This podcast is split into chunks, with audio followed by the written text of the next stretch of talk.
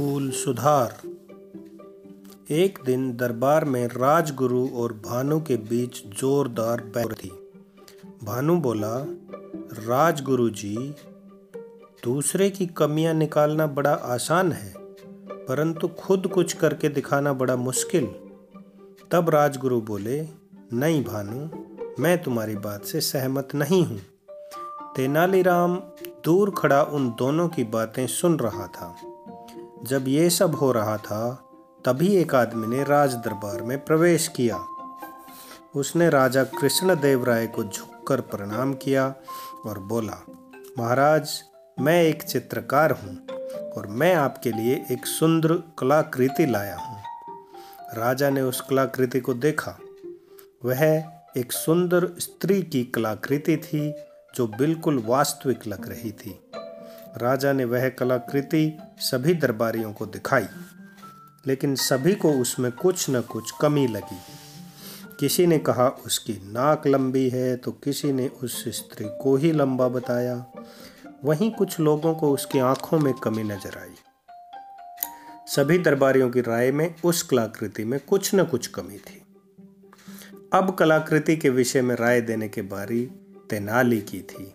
वह बोला महाराज, मैं कला का अच्छा आलोचक नहीं हूँ।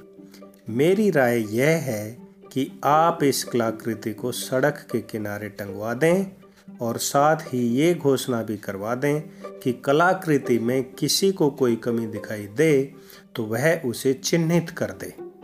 इस तरह से कलाकृति के संदर्भ में आपके पास लोगों की राय आएगी।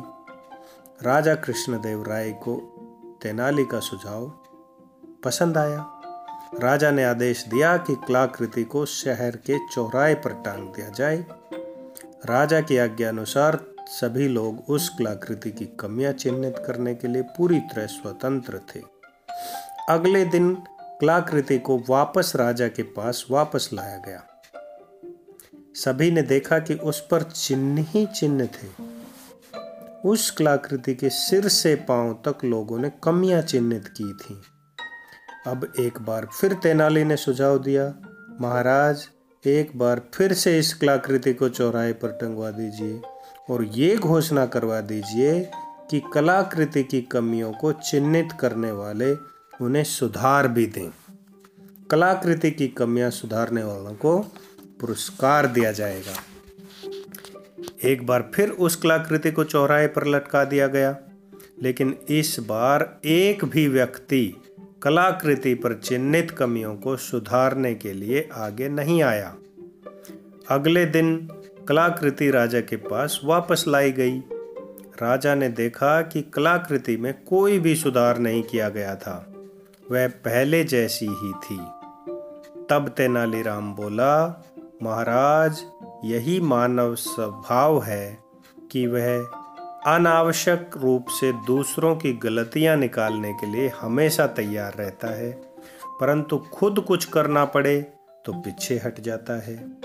यह बात कहकर तेनाली ने भानु की ओर देखा। भानु समझ गया कि तेनाली ने उसके विचारों का समर्थन किया है। राजगुरु को बिना दुख दिए ही तेनाली ने इस प्रकार से अपने विचार रख दिए थे। राजगुरु मन ही मन अपनी हार पर शर्मिंदा थे। राजा ने चित्रकार से वह कलाकृति खरीद ली।